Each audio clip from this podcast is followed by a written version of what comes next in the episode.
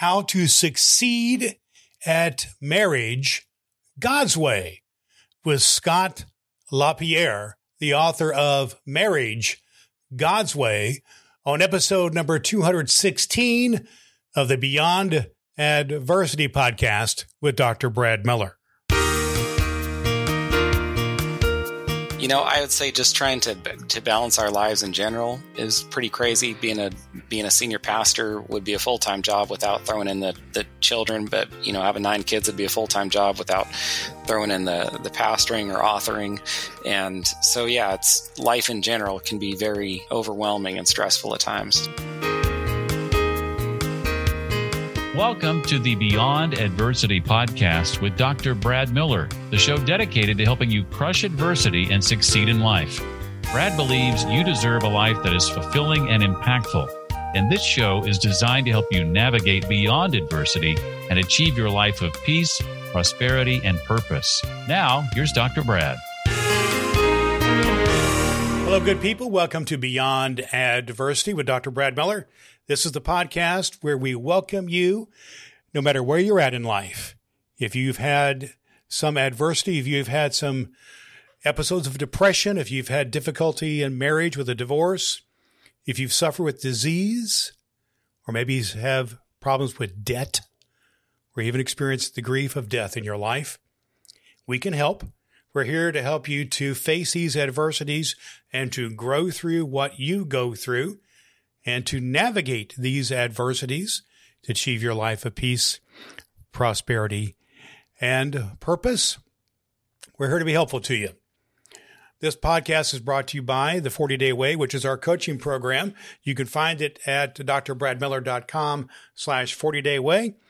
This begins the process of creating your PLP, your Promised Life Plan, which is your written plan to help you to get unstuck from the things which bring you down and to navigate through them and come to a better place, a place of peace, prosperity, and purpose. You can find that at drbradmiller.com/40-Day Way. It's at drbradmiller.com where you can find well over 200 episodes of this podcast where we have experts and leaders and authors who will help you to deal with many, many aspects of life. Today, we have an author and a pastor and a leader who is here to help us in several aspects of life, particularly marriage. His name is Scott LaPierre. He's the pastor of the Woodland Christian Center in Woodland, Virginia, and he is author of several books along the Living God's Way series. In particular, today we're going to be talking about marriage, God's way. Marriage is a tough challenge for many, many people, and divorce rates are high, and it's one of the key things we deal with here on Beyond Adversity is broken relationships.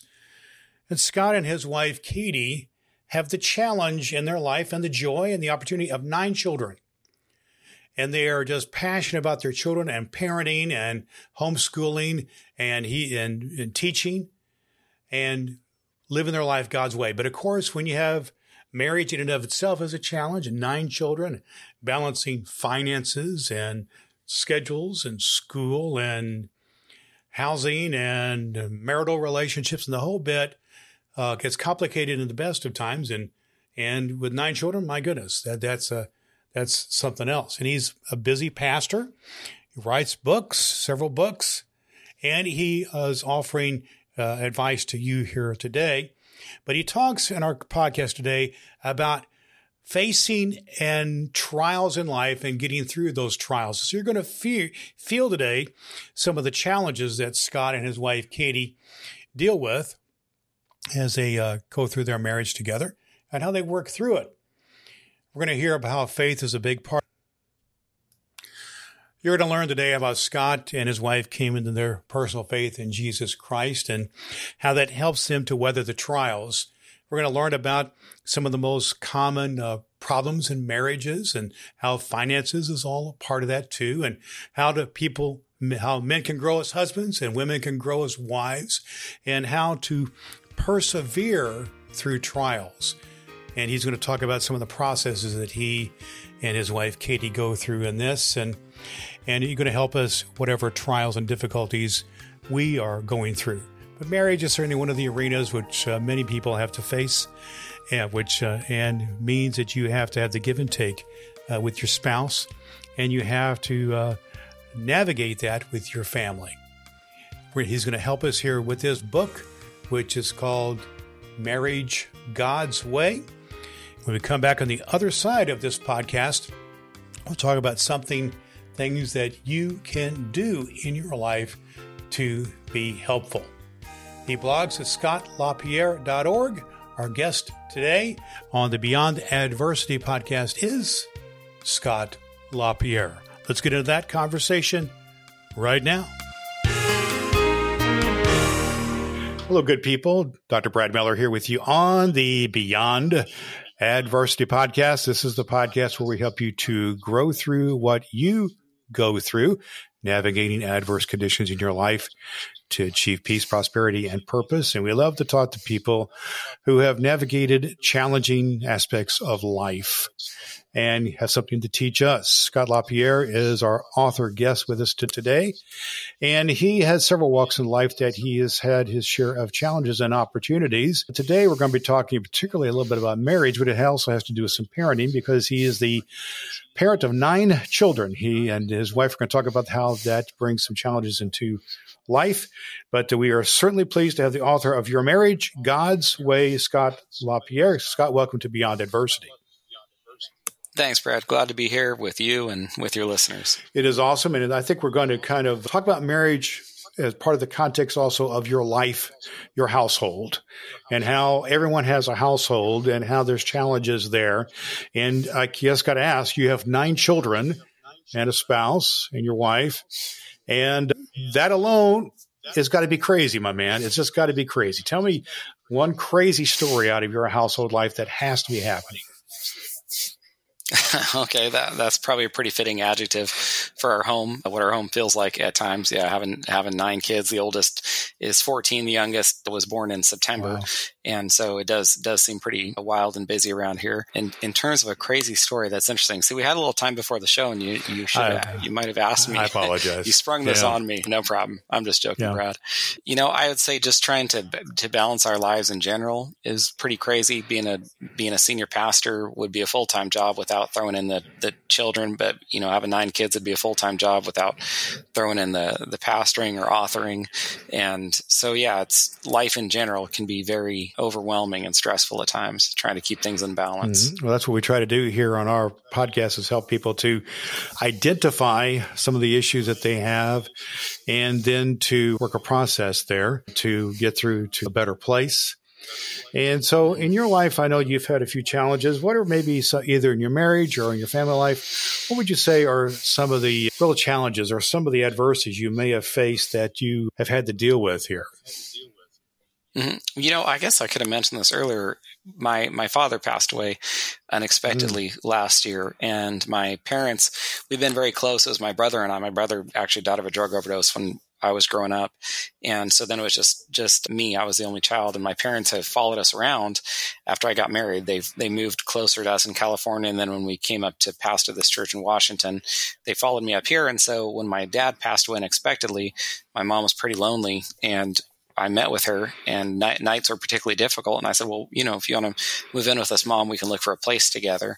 And so we've been living with my mom as well. We had to get a bigger house, and we've been renting something. We're buying something in June. And so that was tough, losing my dad unexpectedly. We thought we had quite a few more years left with him, and he had Alzheimer's. And I guess one thing I would share with your listeners is that often when difficulties happen, we can remember the truth of Romans 8:28, that God works all things together for good. Because at the time, I didn't really see any good from my dad's passing. But in hindsight, I think there was really a lot of good when I was able to get a little distance and reflect on. I mean, one thing is just, as you probably know, when someone has Alzheimer's, that last chapter of life is pretty unpleasant. And I feel like while I would have wanted my dad to remain with us longer, I feel like the Lord allowed him to pass with dignity, if that makes sense. We're getting toward that chapter when he wasn't really remembering names, wasn't really having conversations. And so it was nice. We had a nice, wonderful last day with him, going to church in the morning. It was a Sunday. We had lunch together as a family. After church, went to evening service together. And then Mom had called that night, and she was really panicky on the phone, and I had not heard her like this before. I thought maybe Dad wandered off, or maybe he wasn't thinking right and had gotten upset or something, who knows. And so I raced over to the house, and Dad was lying there on the floor, and he had choked on some food. Wow. And my associate pastor was with me, and we delivered CPR until the ambulance came, and then they came and worked on him for an hour, but they weren't able to save him.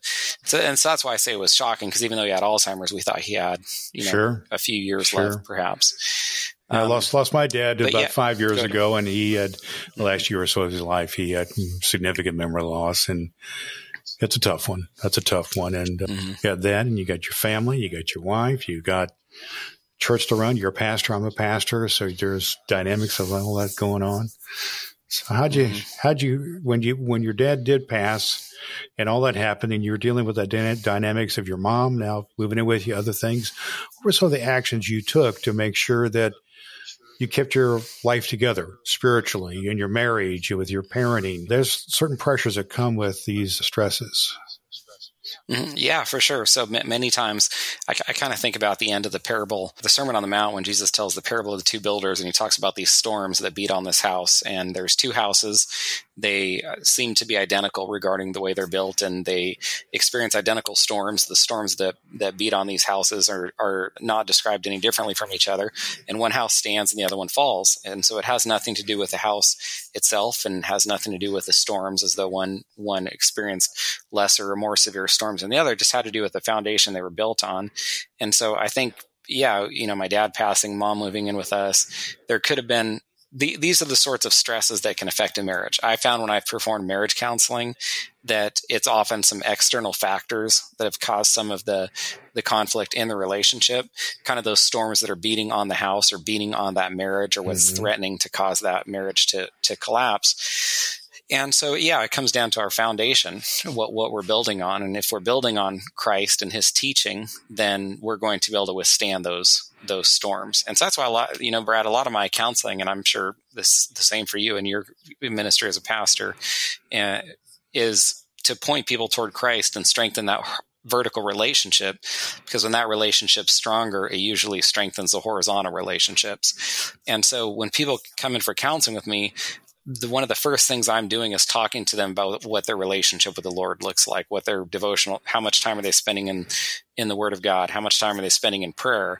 And I think that can be kind of confusing to people, because they are coming in and they want to, unfortunately, people frequently kind of want a ref. They want someone that's going to say who's right and who's wrong. They want you to look at their spouse and criticize their spouse when they tell you how badly their spouse is behaving. Right. And that's obviously not helpful. They want you to look at them and say, you're right and he's wrong. Or they want a confirmation of their point of view. Well said. Yeah. And defend them. And instead you're kind of pressing them about their relationship with Christ. And the reason is that if you can help that relationship to grow, then typically the marital relationship will grow too, because I'm convinced that a strong relationship with Christ produces a strong marriage, and a strong marriage can produce a strong family. But a weak relationship with Christ is going to be a weak marriage. I mean, that's why one of the things that I stress to people is that our marriages are reflections of our relationship with Christ. And so when I do marriage conferences, I'll frequently say something like, why do you treat your spouse the way you do? Just take a moment to think about the answer to that question. And I'm telling you that the reason you treat your spouse the way you do is because of your relationship with Christ. Your relationship with your spouse is an outpouring or a manifestation of your relationship with Christ. I mean, a husband that loves Christ is going to love his wife. A wife who wants to submit to Christ is going to submit to her husband. And so it is really an overflow of our relationship with Christ in our relationship with our spouse. So you see a triumphant type of relationship, between the two parties and with God here, the vertical and the horizontal here. I like to use the analogy of the cross. The cross has the vertical post, and then the horizontal crossbar, that the vertical is what connects us with God, and the horizontal is with other people. And that sounds like what you have in the action that you're advocating that people take. And this is important, kind of the way I like to understand how people can transform their lives is you got to be an action taker. You cannot just sit back and let it just happen to you. And what you're advocating is just a really recommitment and re-understanding of your spiritual Christian commitment. Is that fair to say here, Scott? Yeah, no, I think that's great. I think that's very accurate. You know, there's that triangle analogy that if you've got the husband and wife down on the corners and Christ at the top, as they grow toward Christ, they're going to grow toward each other, and to kind of ask people, do you understand that when you know when the Lord, as a husband, Ephesians 5:25 is the primary command to husbands: love your wives as Christ loves the church and gave himself for her. And to ask a husband, you know, do you understand that you love your wife not because you necessarily feel like it at the moment, but you love your wife because you love Christ. If you love Christ, you will want to obey his commands to you. And to talk, and so sometimes, you know, people go by their feelings or their emotions, and it's like, you know, I don't feel like loving my wife, or I don't feel like respecting my husband. Well, at that time, you have to draw on another relationship, a higher one than the one with your spouse, because if you draw on the way you feel toward your spouse, you're going to probably ignore the person, yell at them, who knows what. But if you draw on your relationship with Christ, that's where the motivation comes to treat your spouse the way that God commands. Let's talk for a minute some practicalities about how to do that. If you're going to have a strong marriage, you're going to be in strong parenting or deal with tragedy of death and so on. What are some of the ways that you make this connection to God, to a higher power? And certainly, what are some of the ways you did that, integrate that into these vital relationships, your marriage, your kids, your parents? Yeah, that's a great question. Like, what does this look like practically?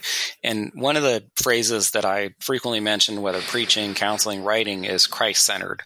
What does it look like to have a Christ-centered marriage, or a Christ-centered home, a Christ-centered family? And essentially, to have Christ at the center of something is to focus on him. And so, if we're going to have Christ-centered marriages or Christ-centered homes, then that means we can't just go to church Sunday, worship the Lord Sunday, and then not look like Christians. And I don't mean we're being terribly worldly or wicked. I'm just saying we go to church Sunday and then there's no family worship or no family Bible study or prayer throughout the week. That's not a Christ-centered home. A Christ-centered home is one where we worship together Sunday morning, but then we also are having Bible studies and prayer time during the week. And I'm not saying it's going to happen every day. There's times Katie and I sit back and it's like, hey, we haven't been, you know, in the Bible as much as a family like we should. But practically, if we're going to have Christ-centered marriages or Christ-centered families, that means we're going to bring the family together around the Word of God. We're going to, you know, when we have meals together, I'm not saying every single conversation has to have some, you know, verse at the center of it, but the conversations will frequently be, you know, what did you think about last Sunday's sermon? What have you read in the Word recently that has ministered to you? What if, you know, my wife will frequently have the kids write down a verse that they read that day that spoke to them, and then they're supposed to share about it at the table. And now, I mean, to be clear, with 9 children, and the oldest is only 14, there's a lot of our time together that's difficult, chaotic. Sure. It's trying to get kids to sit up, trying to get them to pay attention. You know, don't have this picture of like 9 kids sitting perfectly on a couch together, you know, totally attentive to their father. It's busy, it's hectic. There's discipline, there's frustration. Right. So I guess I was just going to ask this point, just out of curiosity: are all these children, or any adopted children? Is there any all natural? Yeah, they're all ours. You know, we got married. This is not a commentary on what other people have to do, but we got married. We had the conviction to just let God give us what he wanted to give us. And we kind of wanted to get to the end of our lives and feel like we had God's fingerprints on our family, that he built our family for us. And he could have given us 3 kids or 4 kids. He's given us 9 so far. My wife turned 40 a few months ago, so maybe that's all we'll have. But yeah, we just had that conviction to let God kind of be in charge of our family. Well, that's amazing in and of itself, my friend. Amazing in and of itself. And it has to do with what I wanted to talk to you about next, and that has to do with disciplines, or have to do with how you organize life. And you mentioned already a little bit about some of the disciplines that you use in terms of a Bible verse at the dinner table, things like that. How have you disciplined your life and in your marriage and your family in order to live out some of the things that you're talking about here, and in order to overcome when challenges do come? What do you do now? How do you live life? Yeah. So if someone's listening to this and they're saying, you know, I wish that we were doing these things more as a family, so those haven't been the habit or pattern or routine, I would say it takes time to establish certain trends or patterns in our families, and don't search for perfection. Don't think that if you don't read the Bible or pray together every single day that you're a failure. I would say, if you look back and it's like, last week we didn't pray as a family as much as I think we should have, or we didn't have as many family Bible studies as we should have, just strive to do better the following week. This is not about perfection. This is simply about trying to point our children toward the Lord. And it's not a performance-based religion. It's not like we think that if we spend enough time in God's word, then God's going to bless this and totally turn our kids into, the next missionaries and pastors, right, or something. We're just relying on God's grace and trusting that if we point our children toward the Lord, then he's going to bring about what's best in their lives. I will say this, that if there's, for the men who are listening, because God has called men to be leaders in the home and in the church, then more of it rests on our shoulders. And so it's nice if women share the word with their children, but God has called men, according to Ephesians 6, to be the spiritual leaders. And so that responsibility largely rests on our shoulders. And so it's not a wife's responsibility to say, hey, let's go have family Bible study. It's a father's responsibility to say, hey, let's go. Now, a wife can say, it would be a good time tonight if we, there's nothing else on the calendar. I mean, Katie frequently does that. Our lives are busy, and she'll say, it would be good if we did our family Bible study at breakfast, or if we gathered together in the evening, but she still expects me to be the one to lead that. So you're the teacher, and your wife is not allowed to teach, or you don't believe biblically that it's her place to teach? Help me understand where you're coming from on that. Good. Yeah. Thanks. Thank you. This is a sensitive topic, and I wouldn't want there to be any misunderstanding. I definitely would not say that my wife doesn't teach or share. When we have our times around God's word, she shares valuable insights. Many times, or when I'm preaching, I've said when I was going over the sermon with my wife, because I go over the sermon with my wife every week. There was a family that would, when our children were younger, that would send 2 children over to watch our kids, so my wife and I could go over the sermon together. And there were frequently times where Katie provided some very valuable insight or thought that helped shape the sermon for me. I'm just saying that because God has called men in Ephesians 5 to be in First Corinthians 11 to be the head of the relationship, that it's an unfortunate thing when women say, I wish my husband was more spiritual, or I wish my husband would lead more. Mm-hmm. I wish my husband didn't look at these things that he shouldn't look at, because it's pretty clear that God in Ephesians 5:25 gives the command, love your wives. And then the following verses tell us what it looks like to obey that command, because you can see the command in verse 25, love your wives as Christ loves the church. Well, then why are there any verses after that? Because verse 25 is the command, and then the following verses tell us what it looks like to obey that command. And the following verses say that a husband is going to sanctify and cleanse his wife with the washing of water by the word of God. It doesn't say that the wife is going to sanctify and cleanse her husband with washing of water by the word of God, looking to that responsibility a husband has to be that spiritual leader in her home, but it definitely doesn't mean that a wife doesn't have valuable contributions. I mean, Genesis 2:18, God's creating, and at the end of each day it says, God saw that it was good. God saw that it was good. And what's the first time that he saw something that was not good? When man was when man was alone, he said, it is not good for man to be alone. And it's interesting that when that occurred, it was before the fall. We generally think of everything being good or nothing being not good until after the fall. Yet God looked and saw man being alone prior to the fall as something not good. And he says, I will create him a helper comparable to him. And sometimes women kind of cringe at that, at that verse, or being called helper, but it's actually more of a commentary on a man than it is on a woman. And what I mean by that is it's like God looked and said, man needs help. He's inadequate, or he's sufficient, or Scott LaPierre or Brad Miller isn't going to make it. They need some help here. And so that's what a wife does. That was God's way of providing the help that we need to be, I don't know if I'd use the word successful. I don't like that word, but to be all that God desires us to be on this side of heaven. And our wives are that great. Reach your God-given potential is one of the phrases I like to use in this kind of context. But let's talk for a minute about how your books and your teaching has to do with helping people to be their best. You have several books based on the theme of doing life God's Way, Marriage God's Way, Parenting God's Way, and so on. So let's talk about these books. What are people going to learn from your books? First of all, you have several, Marriage God's Way, Parenting God's Way, and some others. What are people going to learn from your books that they can apply to their life in terms of what it really means then for them to live God's way? Good. Yeah. Thanks, Brad. That's a question that I love to answer. And so they're basic Christian living books. They're books that relate to daily Christian life. And the Bible speaks to us about all these different areas of life, marriage, finances, work, parenting. And these are sermons. These are books drawn from my sermons. Okay. And so I would like to say that if anyone read my books, even if they didn't like something, they wouldn't be able to say that they're not biblical because I believe they're thoroughly biblical. They're drawn from the sermons that I've labored over each week, for 20, 30 hours per sermon. I mean, that's how I ended up publishing books. As my wife said to me, you're pouring your heart into these messages. Every single sermon each week is like a love gift to our congregation. It would really be great to get more mileage out of these sermons if you turn them into books. Well, I'm already I'm already feeling overwhelmed. So I kept kind of putting her off, but this is one way God used Katie in my life to nudge me to publish these books. And so I guess what Sundays seem to roll around about every week, don't they? Yeah, that's always looming, for us, isn't it? And so it was very easy to put my wife off for some time, but I really believe God used her to encourage me in this direction.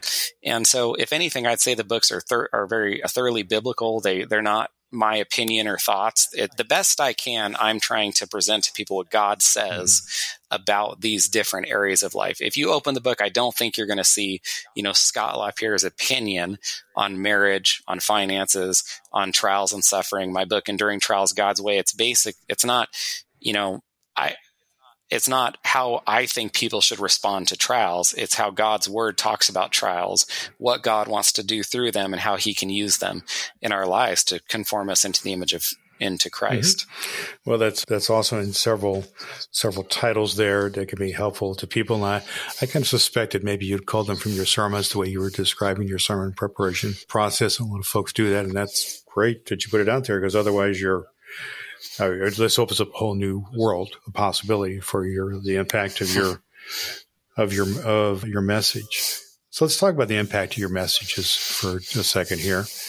Can you just share any time when outside of your own family, you mentioned about how being some influence on your mother, for instance, but outside your own family, either you're in your congregation or maybe readers of your books or some of the other resources that you put out that that what you've shared has had an impact on someone and there's been some tangible, visible life change happened in your marriage or parenting or whatever it would be. I guess I'm looking for, to use the parlance, a testimonial here, Scott. Do you have any stories to share with us? I have a touching one I'll share with you that I believe is going to stick with me for a while. I was at church Sunday morning, and there was a gentleman and his wife, and they had a child in a stroller with them, and they were coming toward me. And it was one of these scenarios where I could tell they recognized me, and I didn't recognize them. And it was one of those ones where you're kind of searching, and you're like, Lord, how do these people know me? How do I know them? What is their name? Bring me the name, Lord. Bring me the name. Yeah. As a pastor, you don't want to be in that situation where you can't remember. Sure. And so this gentleman comes up and he says, do you remember me? And I said, I'm sorry, I really don't. I apologize. Can you refresh my memory? And he said, I was at a conference that you spoke at on children, and the blessing that children are. And then I went up to you after your message. I think I caught you at your booth and I asked you if you would pray for us because we were having difficulty having children, but we wanted to have another child, and you prayed for us right there. And I said, okay, and I didn't even remember this moment.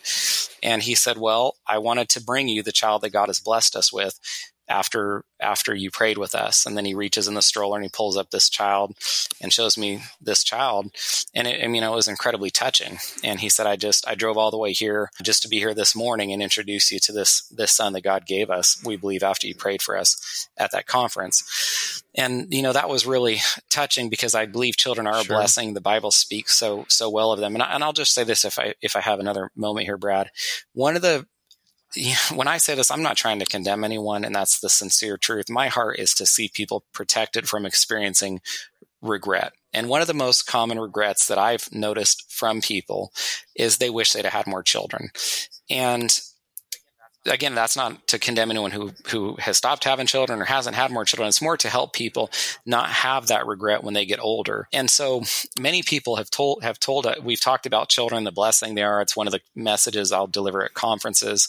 And then you'll hear people, they'll come up and they'll be crying and they'll say, you know, we wish that we had more children. And so I would just invite people to consider the way that God's word describes children before they take any, severe steps to stop having more of them, because it can leave people with regret. Now, I'll be the first to say, I know children are a lot of things. They can be expensive. They can be difficult. I've heard it said that children can give you some of the greatest joy and some of the worst pain that you experience on this side of heaven. I believe I've seen, my children are pretty young, so we haven't experienced any, incredible rebellion or anything, but I know some people who have, and it's been excruciating for them.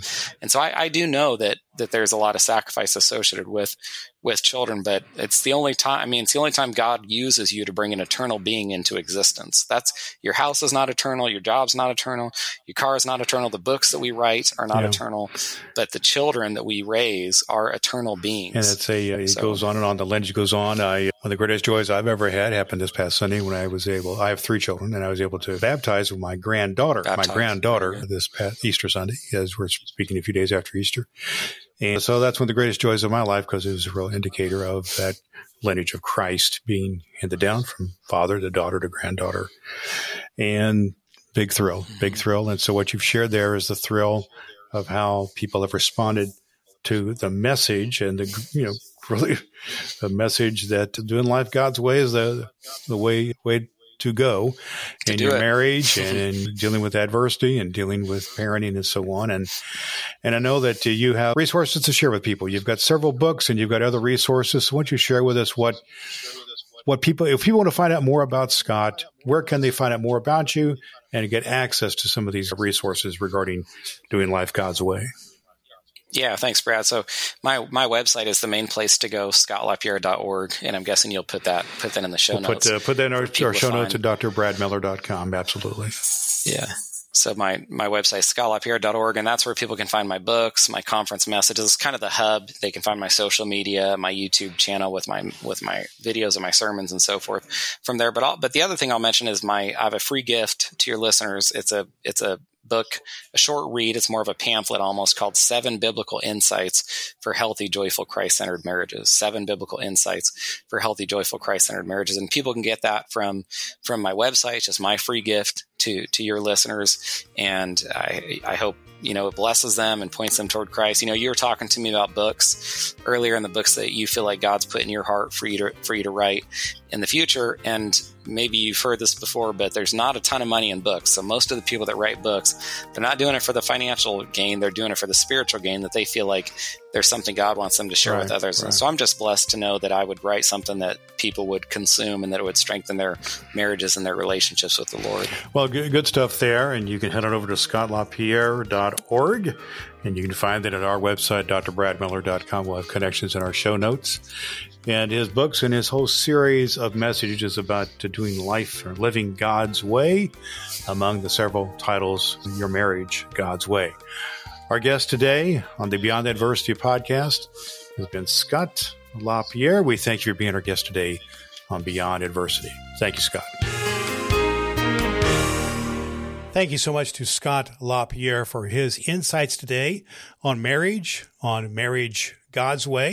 He has a whole series of books, Living God's Way, Finances God's Way, all about living a life of faith, and how a faith in God through Jesus Christ can be just a thread that runs through helping us manage our life. You can find out a lot more about Scott at his website, which is scottlapierre.org, and there he has a special gift for you. That is spelled scottlapierre.org. If you go there and /subscribe, he has a gift for you there. It's 7 Biblical Insights for Healthy, Joyful, Christ-Centered Marriages. That's a great place to start if you've got some challenges in your marriage in order to follow through. It has some insight and discussion questions about how you can help to understand and work through them with your spouse, or maybe your boyfriend or girlfriend or fiance. And it's all about then experiencing a healthy, joyful relationship, one that God desires for you. Scott LaPierre, our guest today on the Beyond Adversity podcast.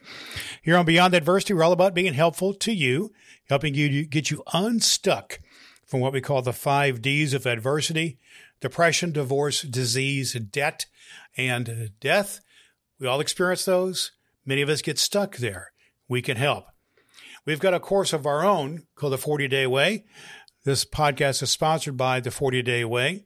You can go to drbradmiller.com/40-Day Way for more information about this course, which will help you get unstuck from adversity and find your way to your life of peace, prosperity, and purpose by creating a plan. We call it the Promised Life Plan, your PLP, to help you get through that process.